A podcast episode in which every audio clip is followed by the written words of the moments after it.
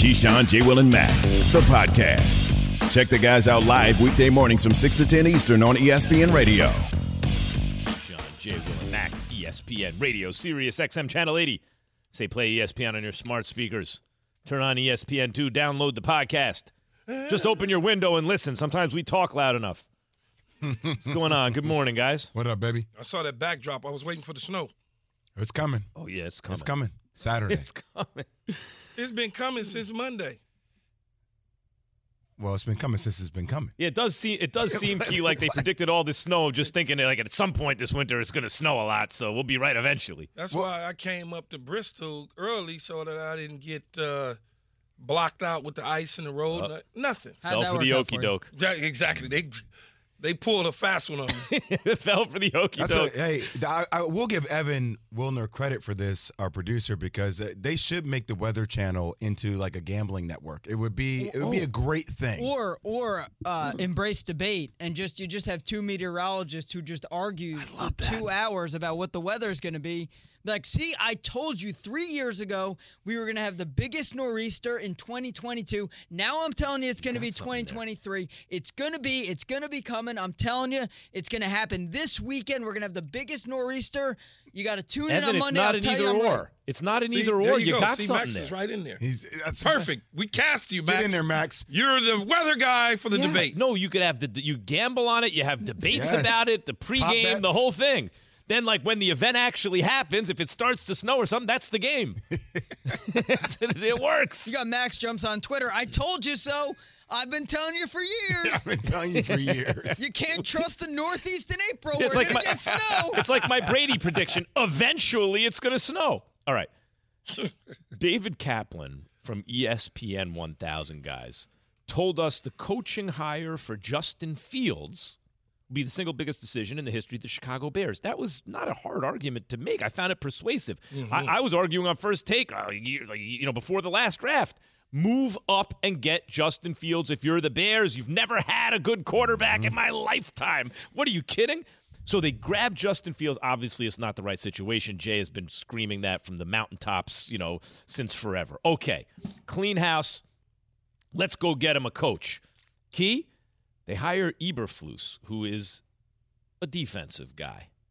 So now the OC hire is what, Key, for the Chicago Bears? It's the most important hire of this organization in a very, very long time. It's not. It's not even the head coach because you didn't hire an offensive mind. See, I wanted Jim Caldwell because of the experience.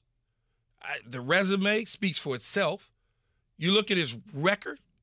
He's won two Super Bowls as an assistant, one with the Baltimore Ravens and Joe Flacco as, as the offensive play caller. Okay, the offensive play caller, which is the offensive coordinator. He won one with the Indianapolis Colts as assistant head coach under Tony Dungy. He took a team to a Super Bowl, lost to the New Orleans Saints, but he took a team to a Super Bowl. Then you look at what he was able to do in Detroit. Detroit, do I need to say it again? They haven't sniffed the playoffs since they fired Coach Caldwell. By the way, look at his record in Detroit. With that being said, he also knows how to coach quarterbacks and build a staff. So they decided that that wasn't going to be the case. They were going to go to defense. Probably the interview. Probably the- that's going to be the running theme now, right?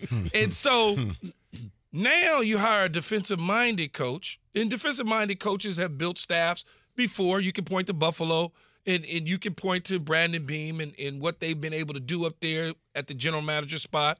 In saying Sean McDermott's the guy, but he hired the right guy in Brian Daboll, but they also drafted the right quarterback to get things turned around. They've got to hire the right offensive coordinator just like that. They've got to hire the guy that knows what to do with a young, talented player like Justin Fields.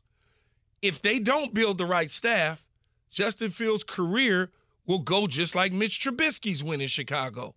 Nowhere. They don't hire the right offensive line coach, the right play caller, an experienced guy, in my opinion. I understand that Jay, Max, they're looking at guys that may have certain titles, quarterback coach and all or connected to Sean McVay, but no experience at calling plays in the National Football League. See, calling plays in the National Football League is different than calling them in high school. Mm. So that's the most important hire. Max, can I can I rewind it back a little bit here? So I remember when Kevin Durant and Kyrie Irving in Brooklyn had the opportunity to hire a coach. Obviously, they were very involved with Sean Marks and with the Tsai family in choosing who that coach is going to be. and they decided to go with Steve Nash. Now, I knew that was coming. Stephen A and I got into a battle that day on the set because Stephen A felt they should have hired or given an opportunity to a black head coach within the NBA. Now, I, I know there to be a lot of African American head coaches in the NBA. I do not know that to be the case in the NFL, considering there's one right now, Mike Tomlin, even though we know that there are more in the pipeline to come. And this conversation around race and the sensitivities around it always create a lot of stir uh, whenever the conversation is brought up. And I feel for him for the position that he's in. But I, I, I do believe there was a missed opportunity there. And it's not to take anything away from Eberflus and, and his opportunity, what he could bring to the table for the Bears. But when Ryan Poles is in the position that he's in, there was a big part of me that was hoping that he would take a swing for a guy like an Eric Bieniemy or a guy like a Brian Flores or giving a guy an opportunity because we said this yesterday, man. Hire with intent. There are qualified black candidates out there, and it puts him in a precarious situation, but he's able to afford somebody an opportunity. And I feel like it was a missed opportunity. I know it's going to rub people the wrong way, but honestly, I don't give a damn, man. Like it, you have to take swings on people and give opportunities. And I know he's young and he's in this position for the first time, but I do feel like it was a missed opportunity. See, I, I don't I know it's a tough thing to articulate and have an no, opinion it's on. not. It's not a tough thing to to have an opinion on or articulate at all. I think when you look at it, you don't have to hire somebody that look like you because you feel a certain way. What Ryan Poles has to understand is that he is in the position that he is in now because people fought for him to be in that position as a general manager in a front office executive because there are not very many in the National Football League, more than it was before in the general manager space, but not to a point where you look at Ozzie Newsome when he was the general manager of the Baltimore Ravens. Ozzie Newsome never hired a black head coach. He hired the right head coach. So he was delivering championships. Mm-hmm. Wasn't that he didn't want to hire a black coach, he just hired the right coach. But if you made the decision and Ryan Poles made the decision that he was going to listen to his owners, presidents of teams, and just interview Brian Flores and Jim Caldwell and not seriously consider them, which, in my opinion, they're way more qualified. That's my point. But I also got to remind myself this just because he's hired as a general manager doesn't mean that he's running the show. Doesn't mean that he's running the show. Got to remind yourself of Ted that Phillips and McCaskey. in the end Yeah.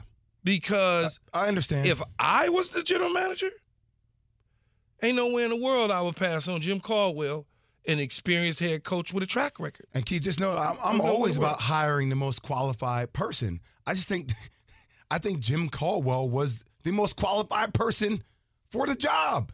Absolutely. I do think that. It's interesting when you think about it, guys. Discrimination, which affects African Americans, you know, right? When people talk about white privilege, that's because one group has been uh, has been raised above another, right? That discrimination results in a situation where if you are one of the few African American executives, Jay, you may feel rightly that it's there is an additional I don't want to say burden, but Added pressure. responsibility Yes. to exercise your power in the service of doing the right thing, right? Absolutely. But think But- about but- the but- fact that then we're also saying that that GM is uh, also, I don't want to say handcuffed, but should have their options limited in a way that the other GMs don't. You see what I mean? Yeah, I do. And mm-hmm. and I was talking and I was talking to somebody this morning as I was coming to work about Ryan Poles' position of power and what he should have done. And they said to me, "Well, it's his first time general manager. You know, do you do you blame him for that?" I said, "You know what, man? If I'm put in a position of power like that, I'm gonna exercise that power, and I'm going to hire somebody that look like me, that is qualified to do the damn job." There are enough Period. candidates to choose from. There are, Period. there are And enough Max, I'll candidates Be really to quickly because I know we have to go to break. My thing is this is this is one of those situations where it was the best of both worlds. Not only could you make that decision, and it's just not any random black candidate, but you had one there who was qualified, and Jim Caldwell, who brought the experience to the table. That's what I feel like the missed opportunity was. Keyshawn, J. Will, and Max continues next. ESPN Radio, ESPN 2. We all know breakfast is an important part of your day, but sometimes when you're traveling for business, you end up staying at a hotel that doesn't offer any. You know what happens? You grab a cup of coffee and skip the meal entirely. We've all been there. But if you book a room at La Quinta by Wyndham, you can enjoy their free bright side breakfast featuring delicious baked goods, fruit, eggs, yogurt, and waffles. And really, who doesn't want to start their day with a fresh hot waffle? Tonight, La Quinta, tomorrow, you shine. Book direct at lq.com. Hi, it's Mike Greenberg letting you know ESPN Bet is ready to take you through all the biggest sports moments this spring. The official sportsbook of ESPN has exclusive offers and markets from Scott Van Pelt, Stephen A. Smith, and me, plus many more. From the playoff intensity to finally getting out to the ballpark, there's no better time for sports fans. Sign up today. New users get a bet reset up to $1,000 in bonus bets if your first bet doesn't win. Download ESPN Bet today. What a play! Must be 21 plus and present in select states. Gambling problem? Call 1 800 Gambler. Terms and conditions apply. See app for details. Keyshawn, J. Will, and Max, the podcast. When it's grim, be the grim reaper. And go get it. Go get it.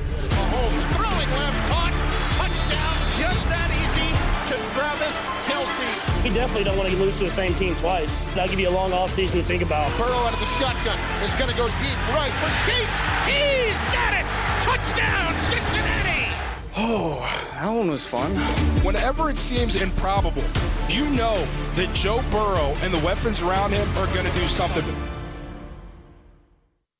Keyshawn, J. Will, and Max, ESPN Radio, Sirius XM Channel 80, ESPN 2. On the ESPN app, say play ESPN on your smart speakers. It pops right up.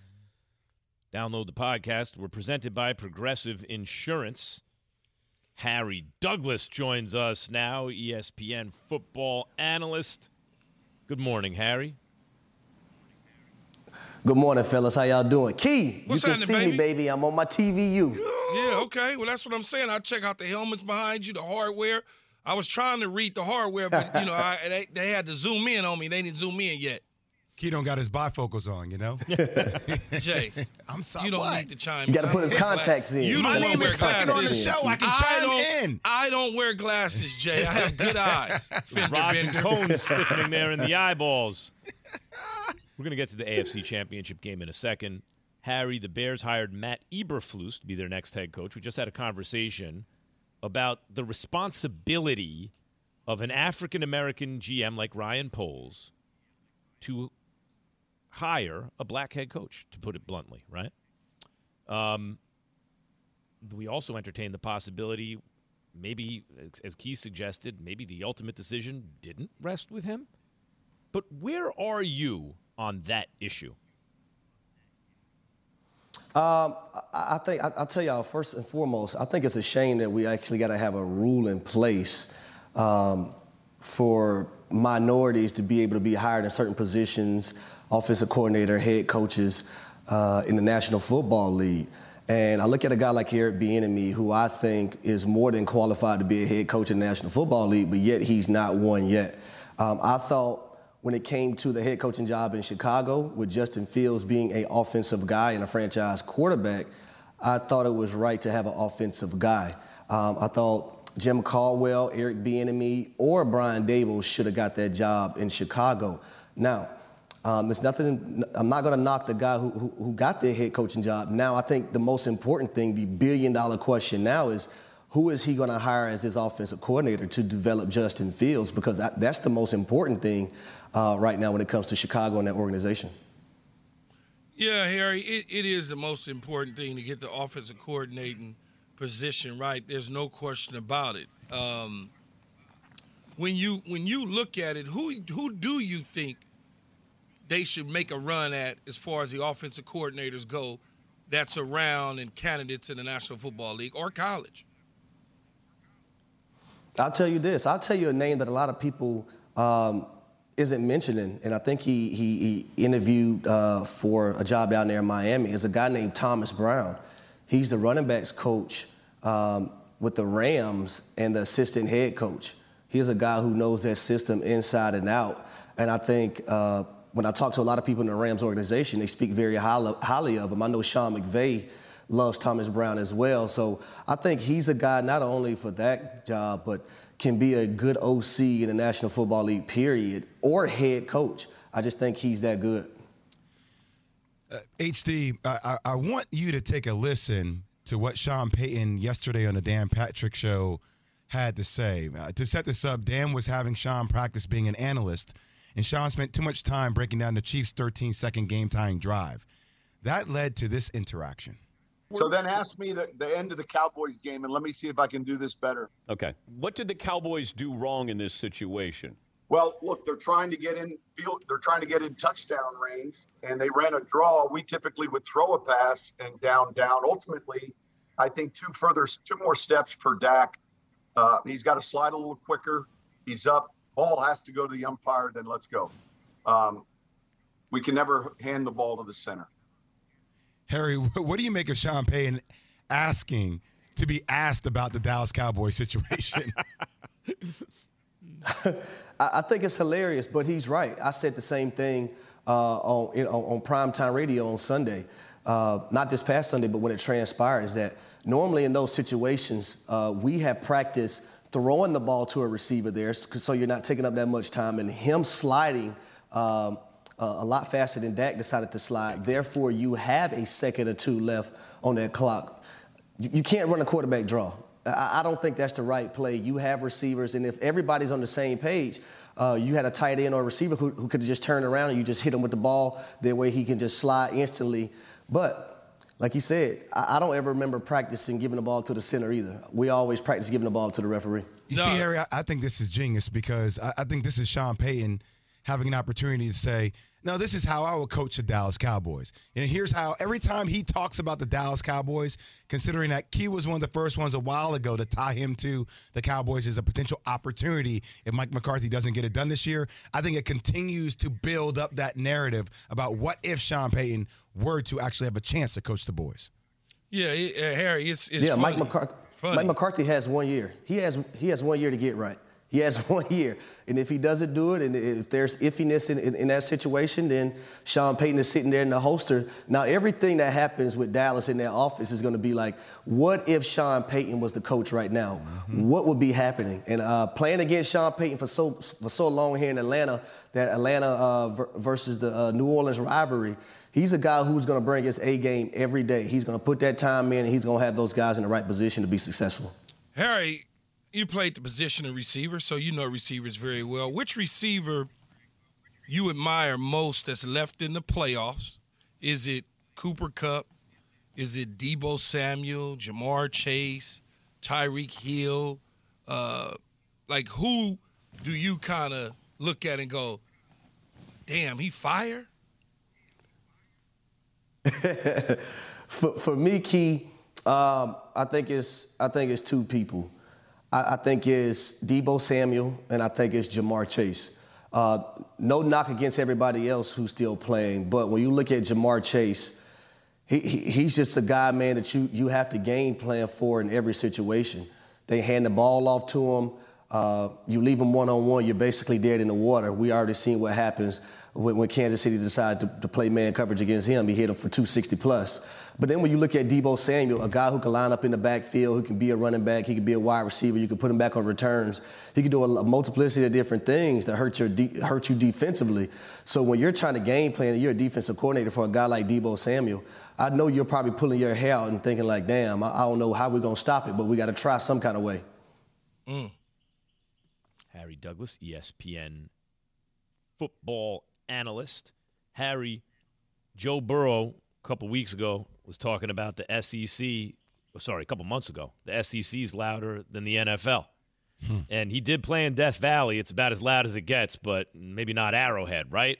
And he did beat the Chiefs, but that crowd was for him in Cincinnati. Now he's going to Arrowhead, and that the loudest crowd in sports is going to not be trying to do him any favors.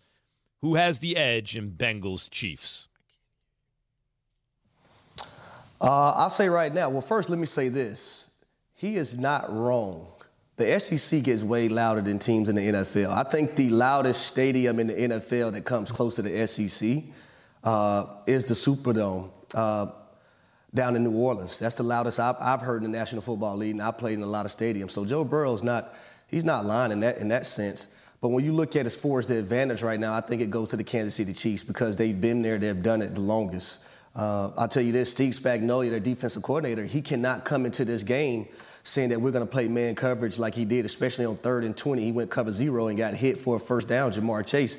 You can't do that, right? It's about playing smart football now. I understand that you want to stick to your guns and do what you, you do normally, but in a game like this of that magnitude, you're going to have to alter some things. And if Tyrann Mathieu is not able to be out there on the football field, then the fish is going to be out there. The fish is, is Swanson. They're going to attack him like no other. So you have to adjust some things uh, on your back end to make sure that Ja'Marr Chase doesn't get off the way he did. But then you got you got Higgins, and then you have Boyd, you got uh, Uzomah, you got so many different guys who can make plays for the Cincinnati Bengals.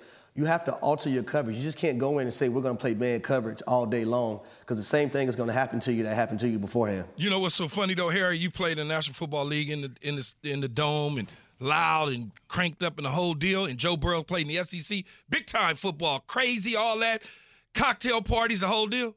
But here's what I'm gonna say to Joe: You are going to Arrowhead, buddy, and it is cold and it's a little bit different in the SEC. Drunk in the SEC before games is a little bit different than drunk professionally in Kansas City with the crowd noise. He will experience something different. He certainly will, and he will talk about it after the game. And guys, I said it was uh, no, I, from a couple agree. months ago. By the way, he repeated it at the press conference two days ago. He repeated the claim that he made in October at the press conference. Joe Burrow did about the SEC versus the NFL two days ago. You got to give it to him, Harry. The dude is not scared. Yeah. Listen, Max, I love his edginess, right? I love the edge that he plays with uh, within interviews, when he's walking around in everyday life, when he's in the huddle, when he's on the football field. And I think this football team, the Cincinnati Bengals, even though Joe Burrow's in his second year, they've really taken on his attitude. And when your leader can be like that, man, everything else is going to fall in suit. But I will tell you, Key, Mm-hmm. playing in Arrowhead, you can quiet that, qui- that crowd down uh, pretty fast. Oh. Trust me. Oh. Mm. Okay, HD, I see you. Yeah, you, cer- you certainly can. But if they get up and that chop chop get to going, uh, Oh, yeah. oh man, this is gonna go crazy. Yeah, on that mic drop, on that Harry Douglas mic drop, we're going to get out of here. Harry, great to talk to you. Thanks for jumping on with us. All right, Harry. Now, thank you guys. It's Keyshawn, J. Will, and Max is presented by Progressive Insurance. One player has a chance to cement a Hall of Fame resume this Sunday, and it's not Patrick Mahomes. 170! What's? This is Four Downs. All right, guys, let's get to it. Four downs. Joe Burrow. On the crowd noise from two days ago, the Joe Burrow on the crowd noise at Arrowhead. You know, in the SEC, every single week, it seems like that. You know, every stadium is really loud. You know, there's hundreds of thousands of people. Um, you know, this one is going to be similar. you know, we, we expect it to be really loud. We're talking about it throughout the week. You know, we're gonna have to be great with our communication, our nonverbal communication, just like every week on the road. Um, all right, the Bengals are six and three on the road this season, including last week's win over the top-seeded Titans in Nashville. Can the Bengals protect Joe Burrow with all the noise that they're going to be dealing with? Well, that's going to be their biggest problem right there, Max. Can they protect him when you think about some of the things that they can do defensively with Frank Clark, with Ingram, Chris Jones in the middle? If Honey Badger plays, who's questionable right now, the blitzing out of the secondary, he blitzes the most on that defense. He gets after the quarterback. We saw what happened to Joe Burrow last week against the Tennessee Titans, knocked down 13 times and sacked nine. So we'll see. Yeah, that nine sacks was a season high. Look, they've allowed zero sacks just twice this season. Keeping him vertical is imperative. Plus, when the situation is max, like when it's third and three and you're just outside field goal range, where sacks can mean a punt, but a first down gets you in scoring range or in the red zone when you want to convert that drive into a touchdown instead of a field goal. I, I think these are going to be critical moments throughout the course of the game where that O line is going to have to dig deep and protect Joe Burrow and keep him vertical in order for them to win the game. Yeah, I don't think they're going to be able to do it. I don't think they are going to win.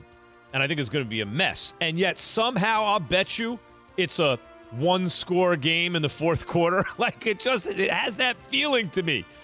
Uh, Cincinnati got a lot of weapons, but it's a whole lot to ask for them to deal with all that. Speaking of the Chiefs being at home, this is becoming familiar for KC. Here is Patrick Mahomes on hosting, hosting a fourth straight AFC championship game. Arrowhead's pretty loud. Uh, I don't think you can get around that, and uh, I'm sure it'll be pretty loud this weekend. Uh, they're a great football team. They're, they're coming in uh, trying to trying to win a, a big football game. Uh, but I'm glad we're at Arrowhead and we have a chance to use our crowd to our advantage on, on trying to find a way to get a win. Guys, um, he's playing at home again. He's only been in the league for four seasons, like wait, five seasons, but four seasons as a starter, hosting for the fourth straight time. You know, I, you guys make fun of me and others who said he's he's the Michael Jordan of football. I, I'm, I'm, I'm, I haven't gone anywhere on that, Key. He combines all the eye popping, oh my God, with all the numbers and the winning already. Done a mm-hmm. lot of winning, Key. Yeah, it, it you you think about it for four straight AFC championship games and not even having the number one seed this year. We all figured he was going to Tennessee to play the Tennessee Titans and Cincinnati Bengals roll in there. It's a wrap. Key, would this be a disappointment or a failure if the Chiefs don't win a Super Bowl? More of a disappointment, not a failure. See, I, I would go. I would go failure, guys. When, when I think about the top quarterbacks in the league, I go Tom Brady, Aaron Rodgers, Patrick Mahomes, right? And every time that they don't win a Super Bowl, it's a failure. Especially if they lose this game, Max. If they get swept by the Bengals to a second year quarterback coming off a year in which he played half the season last year where he tore his ACL at home, that's a failure. Like that should always be the expectation for this Chiefs team winning Super Bowls. I agree. I mean, Tom Brady came up short. Aaron Rodgers straight up failed. 14 points gets it, and and the expectations are absolutely no different from Mahomes. In fact, Jay, I think they're higher for Mahomes mm-hmm. Than in the Than Aaron NFC Championship. Yeah, then for everybody. I think the highest expectations for Mahomes. You know why? I think deep down inside, we all know Mahomes is the best. I don't know if they're high. well, It might Who'd you be rather on have? par with Aaron Rodgers. I think they're above it might Rodgers. be on par with Aaron. Rodgers. Playoffs are here. Who do you want, Mahomes or Rodgers? Well, obviously, yeah, you want Mahomes, but I mean, Well- Aaron, Aaron Rodgers. We're talking about the greatest talent to ever play the game. Second greatest. Yeah, Aaron Aaron Okay. Rodgers. Aaron Rodgers had a, ba- a couple bad playoff games, man. Look at his playoff record and look at his statistics, since that's what we do No in the playoffs. It, it, it speaks for itself. Let's not act as though Aaron Rodgers isn't fired just because he came up short. No doubt, but when we talk about their careers, actually, Mahomes has won as many Super Bowls as Rodgers, and he's been to more, I and he's only in his fourth But it's season as a easy. starter. It's easy right now in Aaron Rodgers' career. He's low hanging fruit right now. Well, for that's us true. to be really Well, that's why you Yeah, pick it, it's Keith. just- you know what this is. Oh, God, You're in the Kedia. I Then need in the NFC the Championship game, Need guys, Advil. Matt Stafford has a chance to go from just another guy to an entire different level, the Super Bowl appearance in his first season with the Rams. Here is Dan Orlovsky on first take on what a win would mean for Stafford. If he plays the next two games like he has the last two games, the Rams are going to win the Super Bowl and he will be in the Hall of Fame. He's going to end up his career as a top 10 passer in yards and touchdowns. And if he has the Super Bowl attached to it, he becomes a Super Bowl or Hall of Fame winning Super Bowl quarterback. Stephen A., there are seven quarterbacks in the history of the NFL that went number one and won a Super Bowl. Mm-hmm. If he does it, he would be one of eight. If he doesn't, he's just going to be another really, really, really, really good quarterback. What do you think he? What's a win mean for his legacy? What would what would a what would a win mean for Stafford's legacy? You know, I, I know he's put up big numbers in Detroit. I get all of that. I think it would it would be up for grabs. He won't be a first ballot Hall of Famer, mm. but I think he will potentially get into the Hall of Fame because there are guys. But Matthew Stafford was never known as the best quarterback in the National Football League. There was once upon a time a guy that's in the Hall of Fame that didn't win a Super Bowl in Dan Marino. But Dan Marino, for 10 years, was in that conversation as the best quarterback in the National Football League. So mm-hmm. it's a little bit different. I understand what Dan is saying. I don't disagree with him, but he's got to do a little bit more because it's a lot more on him because of all the trade stuff. So, you know, I'm trying to be nice. You see, Max, I think getting to a Super Bowl would boost his legacy, and it, starts to really ignite this narrative. And I've said this before. You know, if you're talking about 0.001% of the world having a chance to participate in the NFL, then 0.0000001% of that are people that no matter where they get drafted, they're going to make an impact on a team, right? Mm-hmm. For most people, it's what, what organization you go to. And I find myself asking that question about Matthew Stafford more and more and more. What if this dude was with a strong organization from the beginning in his career? Could he have achieved exponentially more? And if he does that in his first year with the Rams, wow. If he wins the Super Bowl, guys, he's a guy who you can say propped up a bad organization for over a decade. Yep, that's what I'm saying. Who had elite talent, who like t- as in his arm, who was drafted first, had more fourth quarter comebacks than anyone over the course of his career, and won a Super Bowl. He sails into the Hall of Fame if he wins the Super Bowl. Okay. Yeah. Sean McVay and Kyle Shanahan spent time together on the Washington football team staff when hmm. Kyle was the OC for his dad, Mike, and Sean McVay was the tight ends coach.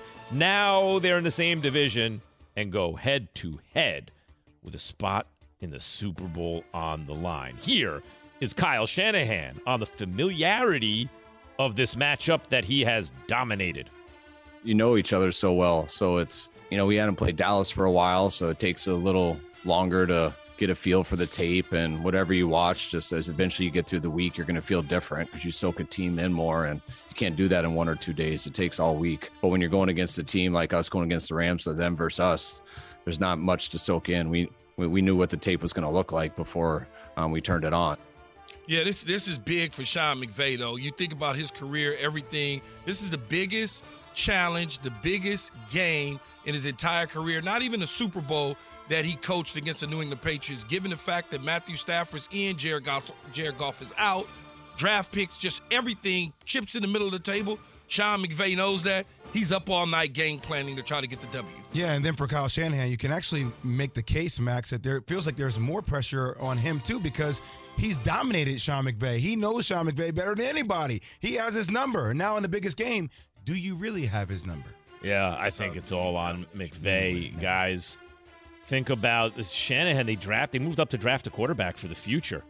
If they get to the Super Bowl the year they do that, versus Shanahan versus McVay, all the chips in the middle of the table for this year. One former NFL quarterback behind the times. That's next. Keyshawn J. Willimax on ESPN Radio and ESPN Two. For the ones who get it done, Grainger offers high quality supplies and solutions for every industry, as well as access to product specialists who have the knowledge and experience to answer your toughest questions. Plus, their commitment to being your safety partner can help you keep your facility safe and your people safer. Call clickgrainger.com or just stop by. Grainger for the ones who get it done. Have you ridden an electric e bike yet? You need to check out Electric E Bikes today, the number one selling e bike in America. Two things stand out that bikers love about Lectric. Number one, the majority of their models come pre assembled, so you don't need to be a bike savant to ride them. Number two, Lectric wants to empower riders to spend more time exploring outside on their bikes, so they've made range a priority. Long range batteries allow riders to hit typically around 65 miles of range or up to 150 miles on some models. Bonus Lectric has purposefully priced their bikes to be affordably awesome, so you don't have to break the bank to get these sweet rides. See why people who have made the switch to electric bikes have fallen in love with biking again by visiting lectricebikes.com. That's L E C T R I C ebikes.com. The Keyshawn, J. Will, and Max podcast. Keyshawn, J. Will, and Max, ESPN Radio. So the excellent Mina Kimes Mhm. said on First Take on Tuesday, and I quote, Jimmy Garoppolo isn't the reason they're winning. They're winning with him, but not because of him. He posted the second lowest QBR in 15 years against the Packers. Since joining the Niners, he has two touchdowns and five interceptions in the postseason, she said. These are not advanced statistics. The dude is simply not helping them win.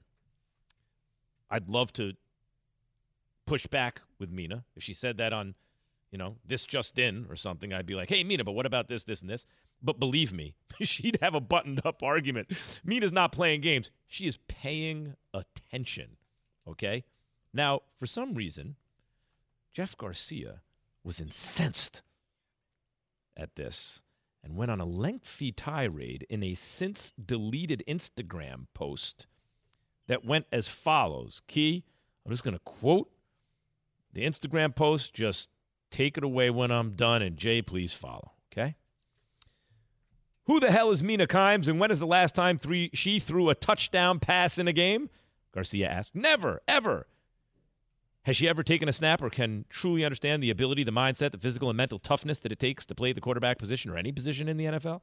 The fact that there are people out there given a platform to talk about something that they have never done is hilarious, and that's how you have to look at her. She's a joke.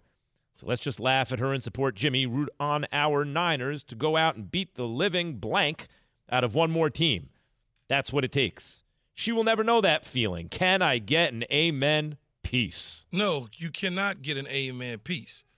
You simply, Jeff, lost your damn mind right now. And I'm going to be the person that defends Mina. She ain't got to defend herself because she low hanging fruit for people like you.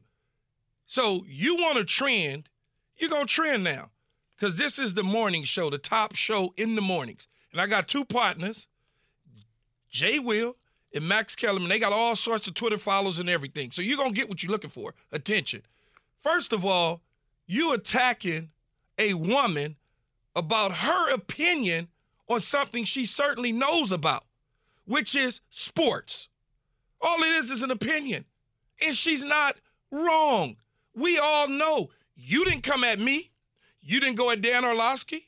You didn't go at uh, Marcus Spears or Stephen A.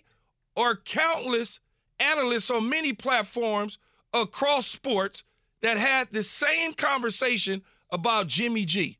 You know why? Because you's a sucker for even doing something like that. It's ridiculous, and you owe Mina an apology. She may not even accept it, but think about this for a minute.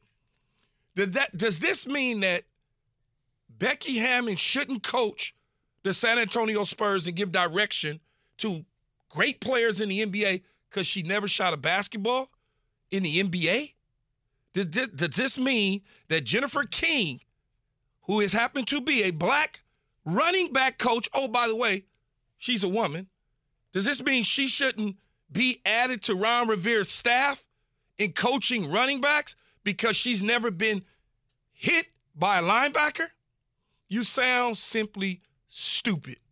But you didn't attack Terrell Owens when he questioned your character about who you are. You simply left that alone. Because if you would have, you know you would have been challenged differently. So you want to trend, buddy? You gonna trend now. People gonna talk about you for days now because it's out there. We know who you are. We got a problem with women clearly. For whatever reason, you got a problem with it. I'm done with it. That's all I wanted to say. You are a sucker for all I care. That's it. Max, I think that speaks for our show, pretty much, if you're asking me.